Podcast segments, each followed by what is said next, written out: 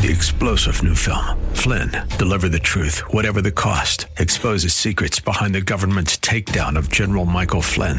Flynn knew what the intel world had been up to. He ordered the first audit of the use of contractors. This set off alarm bells. He told the truth. He was the most dangerous person for Donald Trump to hire. They had to get rid of Flynn. Flynn, deliver the truth, whatever the cost. Available now. Watch it today. Go to salemnow.com. Salemnow.com. Final hour of the show is here. It's 6.06. Dr. Dunn is not here. I'm Randy Corporon. Honored to be guest hosting tonight. A statement from Matt Dunn. Quote, I just had to realize I'm too darn busy to keep the Sunday routine at present. Close quote. So there you go. I heard the top of the hour news that um, Beyonce won a whole bunch of Grammys, maybe the most recognized Grammy Award winner. And I just thought to myself, does anybody really care anymore? I mean, the ratings for the Oscars, the ratings for the Grammys. And Beyonce, I, not my kind of music. I don't, you know, whatever. Um, but you, you can't knock her talent or her tremendous success. God bless her. But Grammys, Oscars, nah. Uh, just another example of why I come in and do radio with such optimism. You lose a midterm election, then you look at the numbers and you see that Republicans, um, more people voted Republican by 4 million across the country.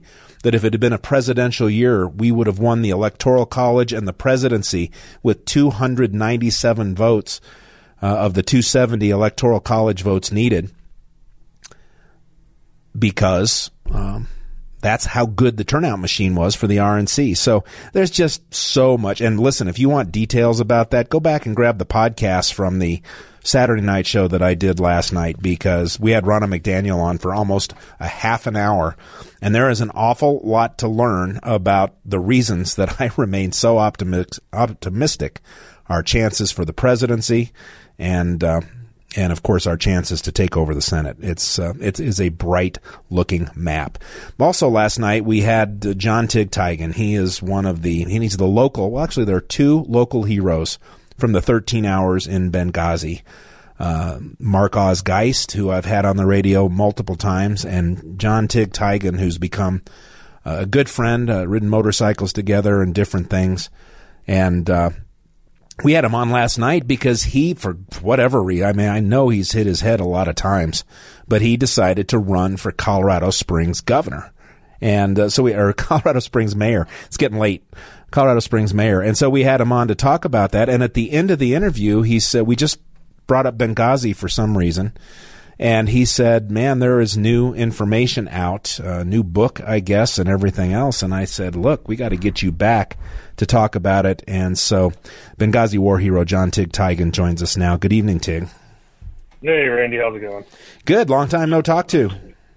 Right. It's been forever. so you, you really intrigued me last night, and uh, you know we went through your resume and some of the things you plan to do as mayor. I encourage everybody to go back and grab that podcast, figure out how they can help you. But then you dropped, and it reminded me at the end of that interview that uh, in a prior time you were on one of my shows. Uh, you introduced me to an author. There was a new book coming out. That there's new dirt, for lack of a better word, on Benghazi. Let me turn it over to you.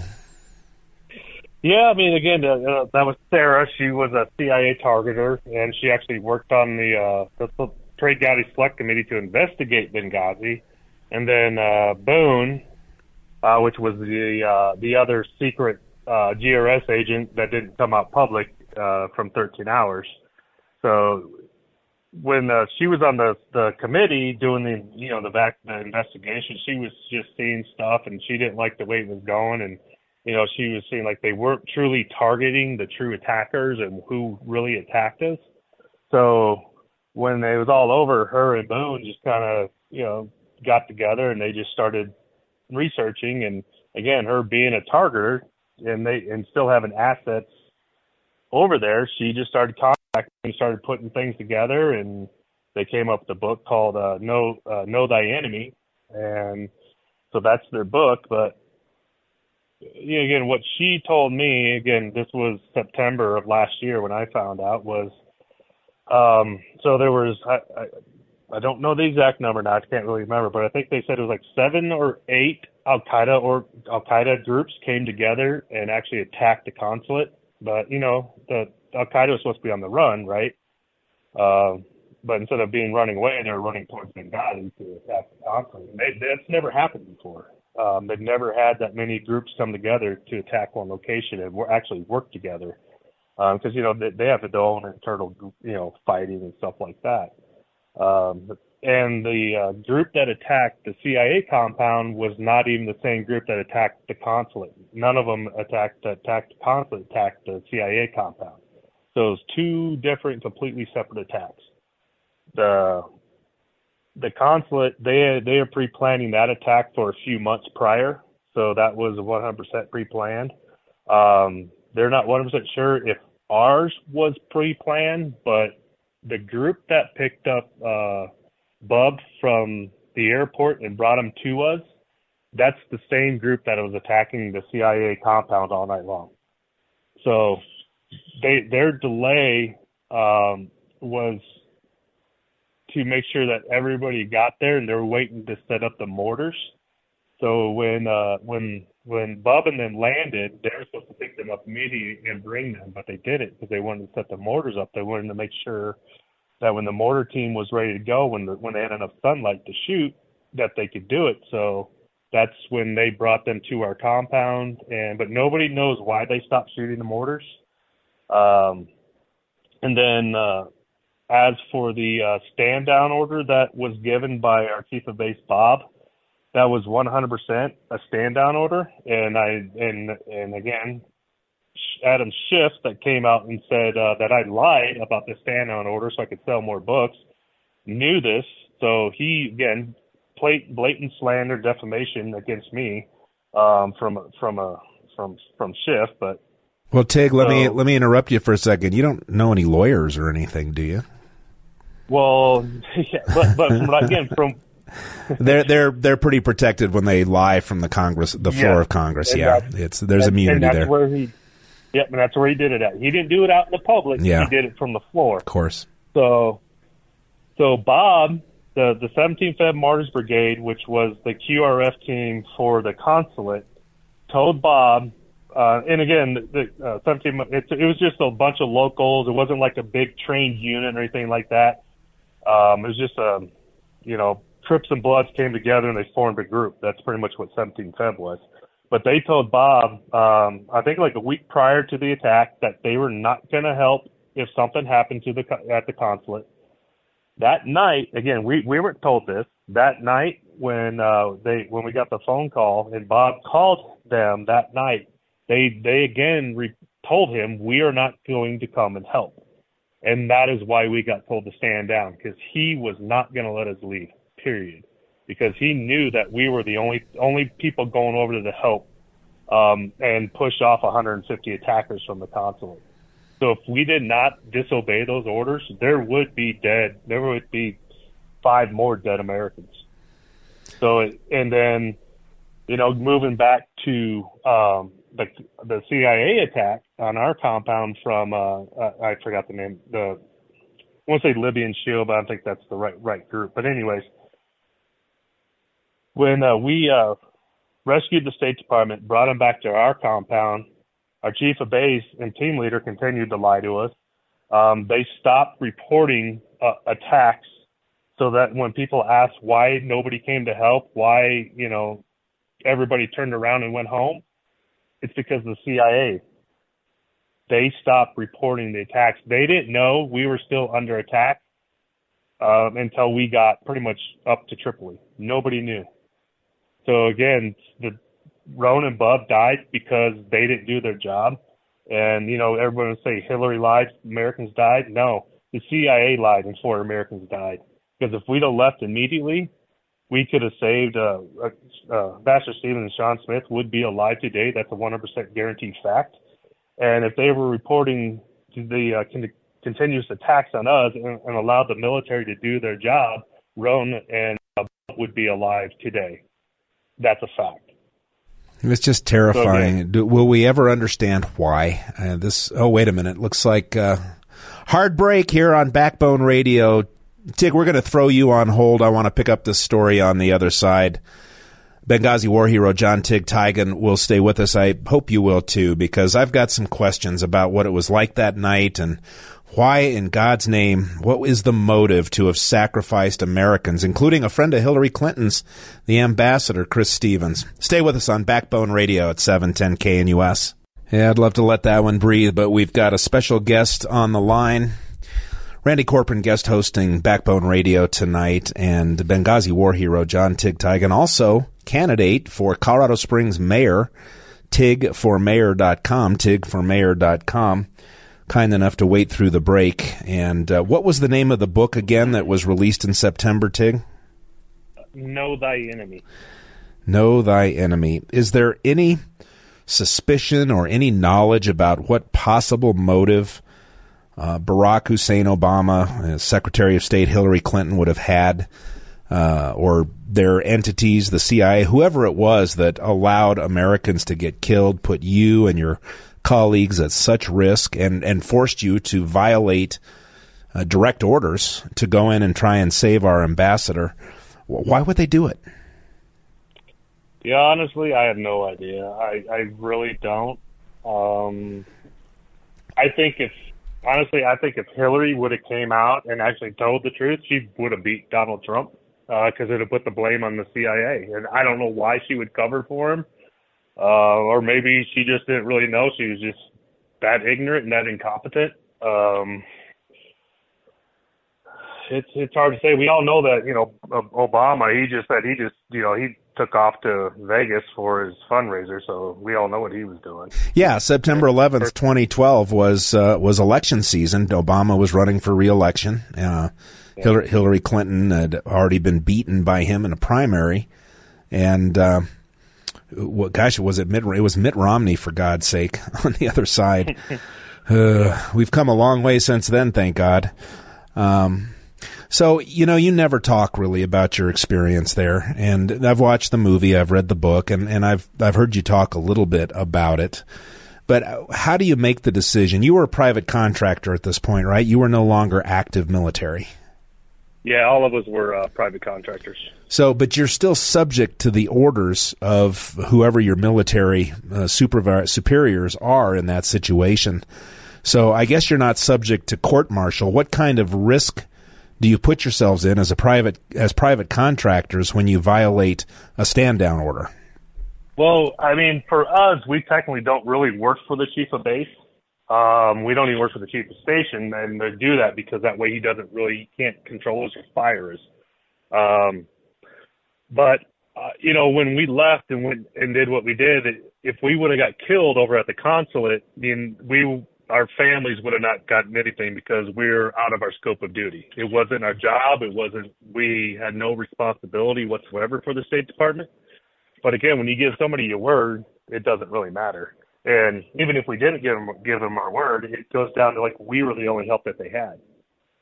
Period. There was nobody that was going to be able to do what we did, and no, there was nobody there that was trained to do what we did. So, again, it's was there was there much debate? I mean, how long did you guys have to decide amongst yourselves that we're just going in because if we don't, they're all dead men?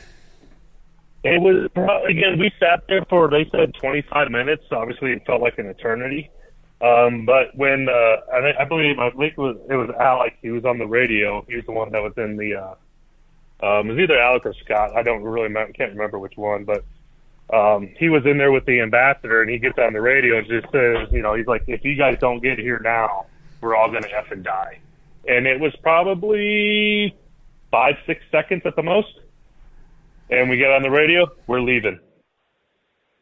And we literally had to stop. Again, we had to stop the vehicles to allow our team leader to jump in the vehicles because we were leaving without him. Yeah. For them to sit there and say we allowed them to go, no, they didn't. We went on our own accord and we were leaving regardless. You weren't directly hit with uh, mortar or other um, other shells or anything like that. But you were you were knocked, weren't you knocked into a building or your head into a window or something as part of the effort? Yeah, I, I did that, um, and I got shot in, in the side by an AK, but luckily my uh, armor stopped the penetration of it, but it still hurt. it yeah, does not feel good. Yeah, yeah. I've I've seen people take shots uh, in bulletproof vests, and uh, yeah, they keep it from piercing your skin or um, causing you to bleed, but they can you can still crack a rib Yeah. with a shot in one of those things, can't you? Oh, oh yeah, but luckily, you know, it, it hit right there in that little, the little where the fat handle, where the love handle is. Fat handle. Yeah. fan handles now, but the love handle. Yeah, you got So, a but- you got a lot of fat on you, buddy. I've I've seen you recently. hey, You're monster. You know, it's, I got, I got, a, I got a six pack under there. It's just, it's just protected by a cake, so it's good. That's funny. Well, uh, the book sounds fascinating, and um, would there be any value? I'd I'd forgotten about this when you told me about it at first. You know how things come up during election season and everything else. Uh, should I reach out to her and maybe get her on my show sometime? Uh, would there- Again, I think so. Because it sets more of the record straight. Again, you know, people want to blame. So again, people want to blame Hillary for everything. I mean, I still don't really care for her, but I can't really blame her for the death of uh, Ambassador. I, I I can't, knowing what I know, that the CIA lied to us, and it, it was their failure to do their duty that caused the death of four Americans. I just I know it was but- election season. I know it wouldn't have looked good for Obama. It didn't look good anyway to then have you know lose the. Although the truth really didn't come out prior to the election that they had just uh, sort of allowed those men, uh, those people to be killed. Uh, it's just so hard to imagine how people who swear an oath to the Constitution and go into these elite services like the CIA, the FBI, uh, can make such un-American, gutless, uncourageous decisions. There's there's been no no justification ever provided for me why you would let those men die because you you guys with properly armed, properly um, coordinated, and everything else, you could have stopped the hundred bastards that were there, right? And we did. I mean, we. Well, that's we true. It's just too late. Yeah. So, yeah. I mean, again, if they'd have let us leave when we wanted to, there'd be two Americans alive right now. Um, two more Americans. But, but yeah, I mean, bringing them on, they- they get more in detail on actually who attacked us, um, where they are. It makes, geez, they, they did a really good job. I mean, it's, it's a geeky kind of a thing, but it's way too much for my head. Cause they, I mean, she's, I mean, she's been in that region forever, so she has it like down. Um, and I would say, yeah, it, it'd be a good interview. And what was her role in the CIA again?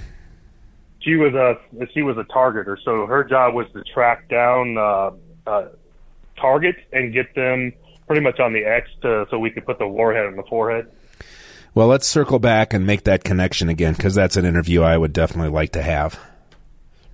Okay. Hey, we're Not about to problem. these these sex these segments go fast, and we're going to run out of time here quickly. But how how what bones do you have to pick with the movie Thirteen Hours of Benghazi? What what there uh, was just not real? Is there a lot? Uh, you know, I don't remember a whole lot of it, but I didn't lose the grenade launcher. That's that's a false. I didn't get shot in the chest. I got shot in the side, and I never said I was tired. I need a break.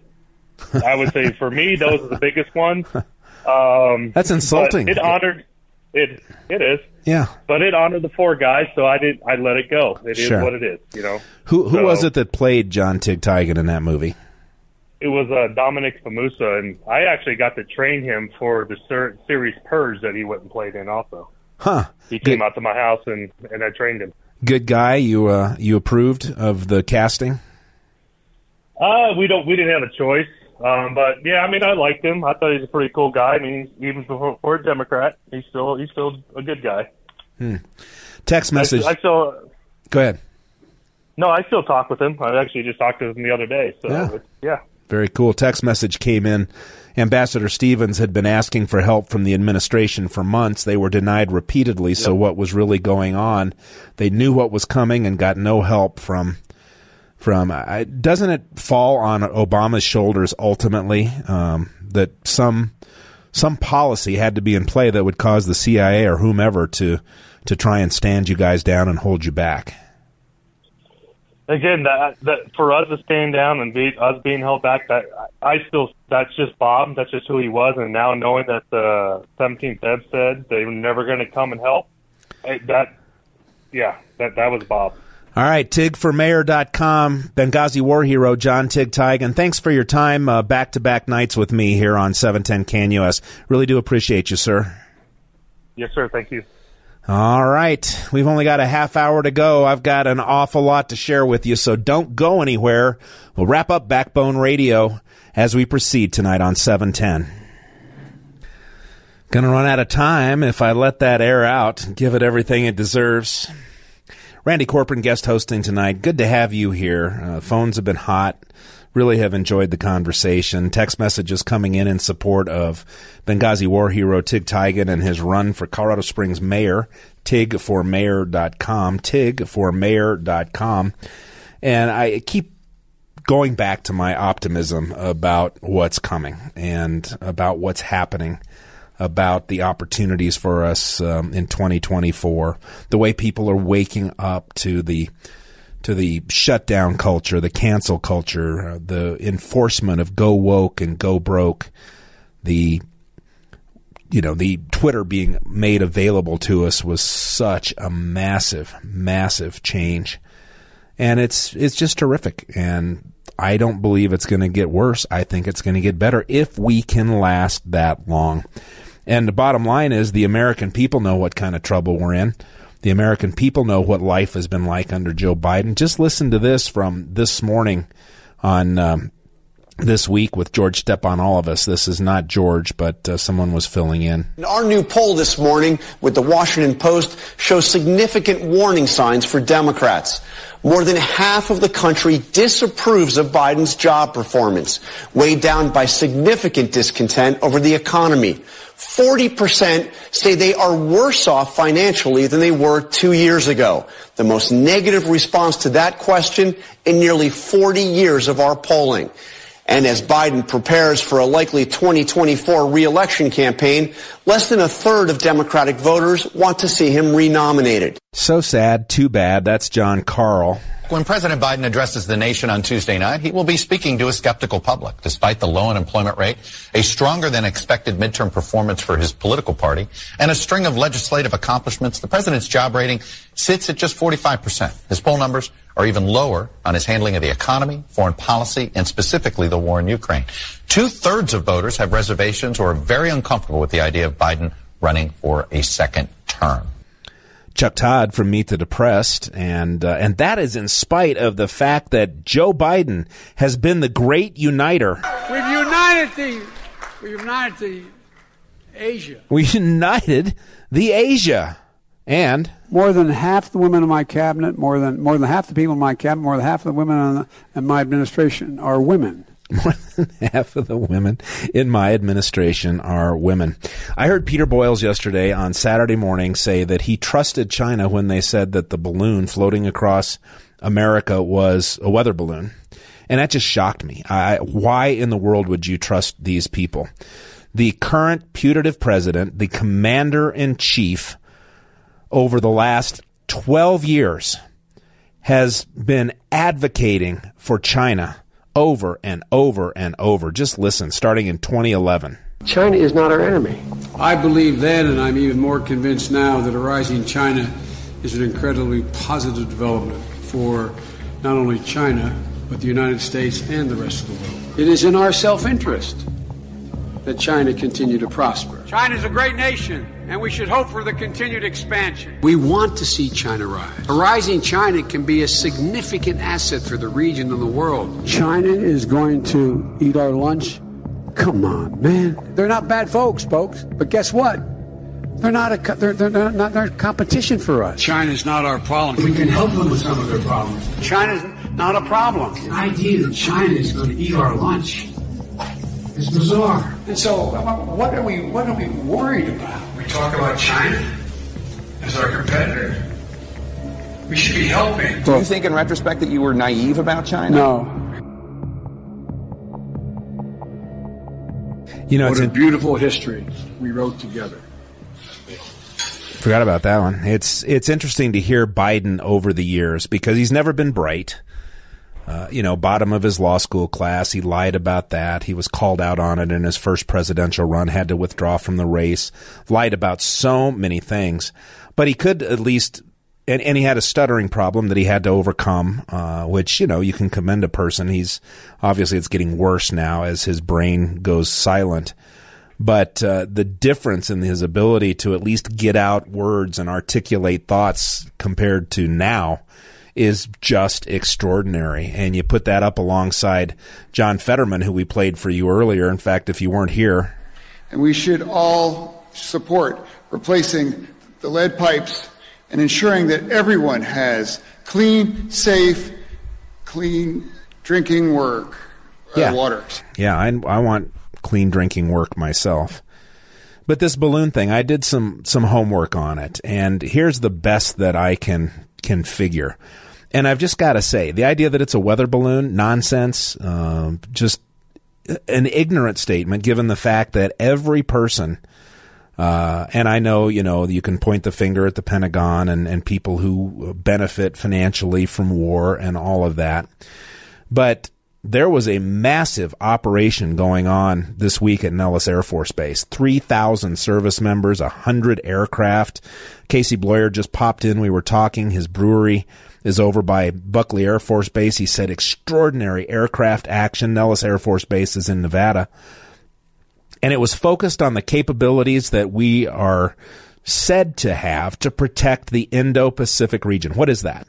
Indo-Pacific region is a uh, you know, kind of a synonym right now for being ready if China tries to invade Taiwan. It was a multinational exercise. And so coincidentally, that particular week, a balloon with what looks like a spy platform the size of three school buses, three different panels, floats next door, floats above our nuclear arsenal, floats across Montana where there are three uh, military bases, very significant ones, just extraordinary. And they knew about it. It was going on for days. They kept it from you. I started to accidentally play this earlier, and I think uh, if I can find it again, I will play it right now. Here it is. The Biden balloon briefing from Karine Jean Pierre. When did the White House learn about the balloon, and why was there a delay in you know disclosing that the balloon was out there? Um, secondly, did the president make the decision to cancel the Secretary of State's trip? And what does this episode say about U.S.-China relations at this time? Okay. That's a lot of questions right there. Uh, so uh, he was the president was briefed on this on Tuesday. He was uh, he has been uh, continued to receive regular briefings and updates from the national security team. Take that back. It was not Karine Jean Pierre. It was actually someone who could also string a sentence or two together. Uh, but president was aware of this on Tuesday. Were you aware of it on Tuesday? of course not. And how interesting of a coincidence to have that balloon come floating by while we are are testing our preparedness to defend Taiwan. Just doesn't make sense. Doesn't make sense at all. I don't believe it for a second. We got into or got away from talking about this censorship, and there's some audio that I want to make sure and share with you before this show is over. Project Veritas a week ago, we played a bunch of audio from Project Veritas doing a undercover interview of a a scientist, uh, a I forget his title right now. I'll look it up maybe and give it to you on the other side. But a very important figure at Pfizer who thought he was out on a date, a gay date, and started bragging about all the things, all the shenanigans, all the nonsense, all the dangerous. Uh, they're literally trying to manipulate the virus so they can practice making vaccines, so called vaccines, to treat future possible strains of the virus. And it's a legitimate tape. It's powerful. It's damaging. It's damning for Pfizer. And YouTube took it down. So I think I've got time to tease this.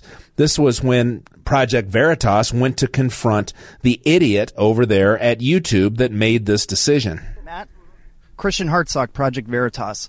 Why did you ban our videotape of a Pfizer director talking about mutating viruses? Don't tell anyone this, Billy. You gotta probably don't tell. You gotta probably don't tell anyone. Okay? Hey, we're exploring like now. You know how the virus keeps mutating? Yeah. Well, one of the things we're exploring is like why don't we just mutate it ourselves so we could uh, we could create actively develop new vaccines. Right? How much is Pfizer paying you to run cover for them? Is YouTube brought to us by Pfizer? Matt, you're the global head of trust and safety at YouTube. Why don't you trust the public with a matter that absolutely concerns their safety? The global head of trust and safety at YouTube. YouTube took down the Project Veritas undercover video exposing that Pfizer is manipulating viruses, testing them on live monkeys, uh, violating all kinds of protocols out there. And by the way, uh, when this guy gets confronted, uh, the Pfizer employee, he goes bananas. He grabs the iPad, tries to smash it into the ground. It is extraordinary. We'll play more of this Project Veritas confrontation of the YouTube bigwig when we wrap up Backbone Radio next. I just want to say thanks. Give a shout out to Dr. Matt Dunn, man, for just setting such a high standard here at uh, at Backbone Radio. From the music, from the preparation, from the perspective, the world traveling history and experience that uh, that he brought and brings to everything that he does, and and um, if you're just late to the show, I will repeat for you the statement that he sent to me uh, from Dr. Matt Dunn, quote, I just had to realize I'm too darn busy to keep the Sunday routine at present. So not, not a closure, but a pause, it sounds like to me. And, uh, but man, oh man, what big shoes to fill. And I was honored to have an opportunity to come in and have some fun with you guys tonight. You have been terrific as well. And I always say this, the listeners are always so good at keeping me in line or, or filling in information, missing pieces. Jackie tweeted in the title, the partial title of the uh, the person that Project Veritas initially confronted. I played a ton of video from this in the show on January 28th. And um, so I went back and looked to my show description there. And the person that they caught was the uh, Director of Research and Development, Strategic Operations, and mRNA Scientific Planning. Can you imagine that? Director of Research and Development, Strategic Operations, and mRNA. That's the so called VAX, the genetic treatment, mRNA Scientific Planning, Jordon Trishton Walker. And if you haven't heard it, you should grab the podcast for Wake Up with Randy Corporon, Hour 3, January 28th at 710knus.com and listen because this guy spills the beans about uh, really, you know, more of this uh, enhancement of these viruses. And it's, it's terrifying. So the Project Veritas video goes absolutely viral and YouTube comes along and shuts them down. Uh, I guess that this is short enough. We'll we'll start it from the beginning, just so, and we'll play it straight through. It's just a couple of minutes. Fascinating. They're walking side by side along with this man. Matt, Christian Hartsock, Project Veritas. Why did you ban our videotape of a Pfizer director talking about mutating viruses? Don't tell anyone this, Billy. You gotta probably don't tell. You gotta probably don't tell anyone. Okay? Hey, we're exploring like now. You know how the virus keeps mutating? Yeah. Well, one of the things we're exploring is like why don't we just mutate it ourselves so we could uh, we could create actively develop new vaccines. Right? How much is Pfizer paying you to run cover for them? Is YouTube brought to us by Pfizer?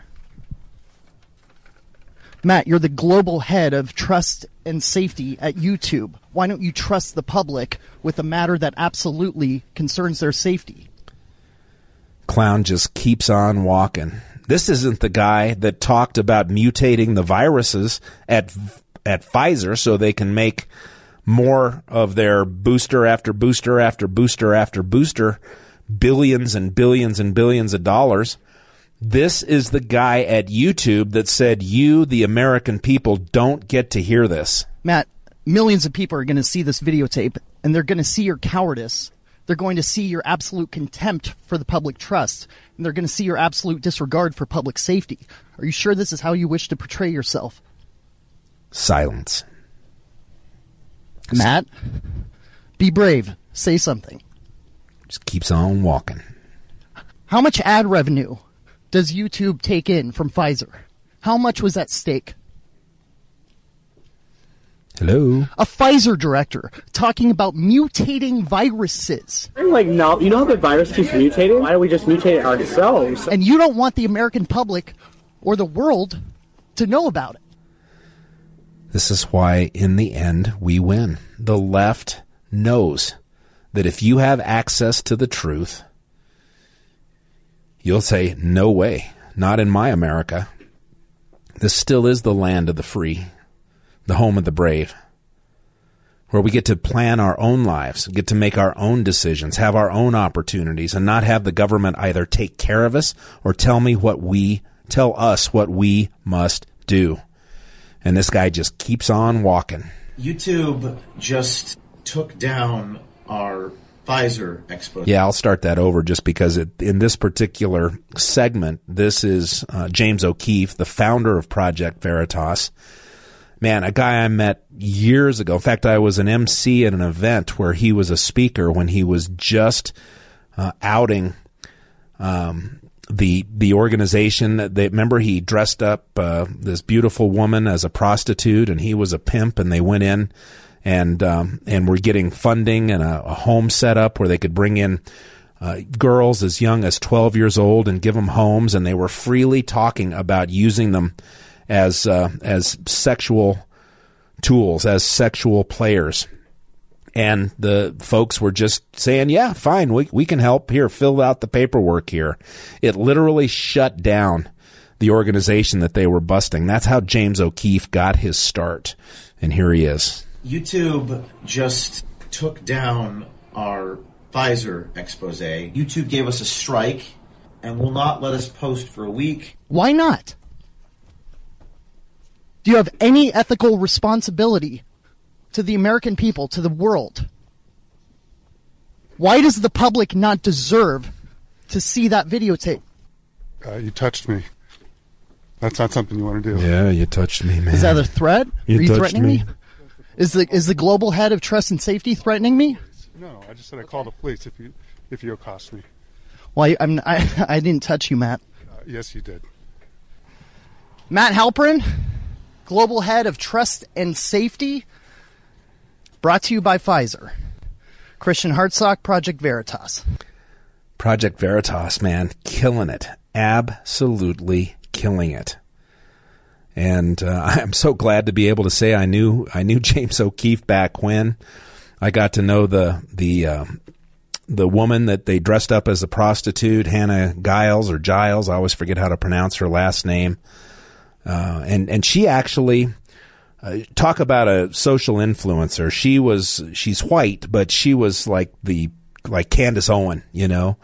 Um, and she could have continued to do so. Instead, she decided to go home and raise her family. Uh, just an extraordinary woman. And uh, but James O'Keefe has taken this thing on. I, I guess we've got time to try and squeeze in one more call. Lynn, we're going to have to keep it tight. Welcome. Okay, Randy, it's, it's Lynn Cottrell. Um, I was commenting about I put that up on Facebook and uh, told everybody, please watch this. You know, it's really critical. I didn't get one comment or one like, so the algorithms just take it away. They don't even show it. Did you put up the Twitter, the Pfizer exec, or the YouTube guy that was confronted? Um, it's the Pfizer exam. Yeah, it's an incredible bit of video, and it's fully available on Twitter.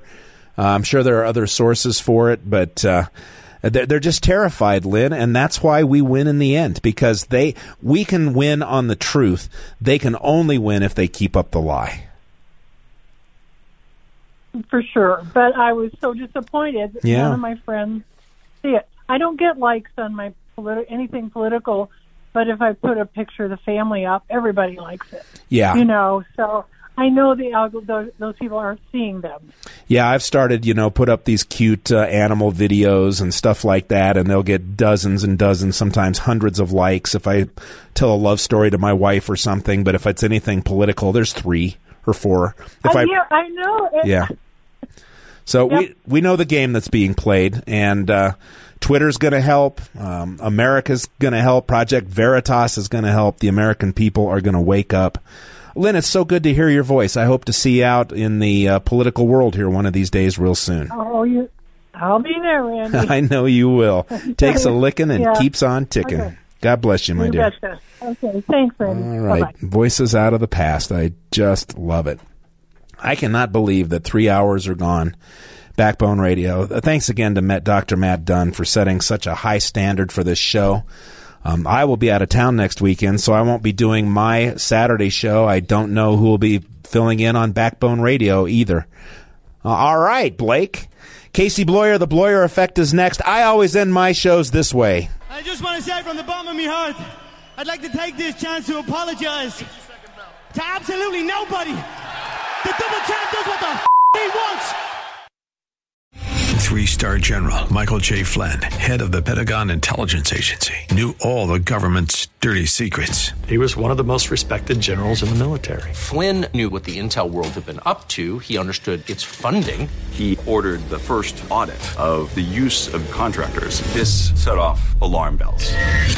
The explosive new documentary, Flynn, Deliver the Truth, Whatever the Cost, uncovers the facts behind this scandal. Flynn told the truth. He was the most dangerous person for Donald Trump to hire. I find out the worst enemy that I'm going to face in my life is right here in America. They took my assessment and they wanted me to change it. And I was like, I'm not changing it. They had to get rid of Flynn. With in depth interviews, archival footage, and never before seen personal records of the man behind the headlines. I just felt like I was drowning. Flynn, Deliver the Truth, Whatever the Cost. Available now. Watch it today. Go to salemnow.com. Salemnow.com.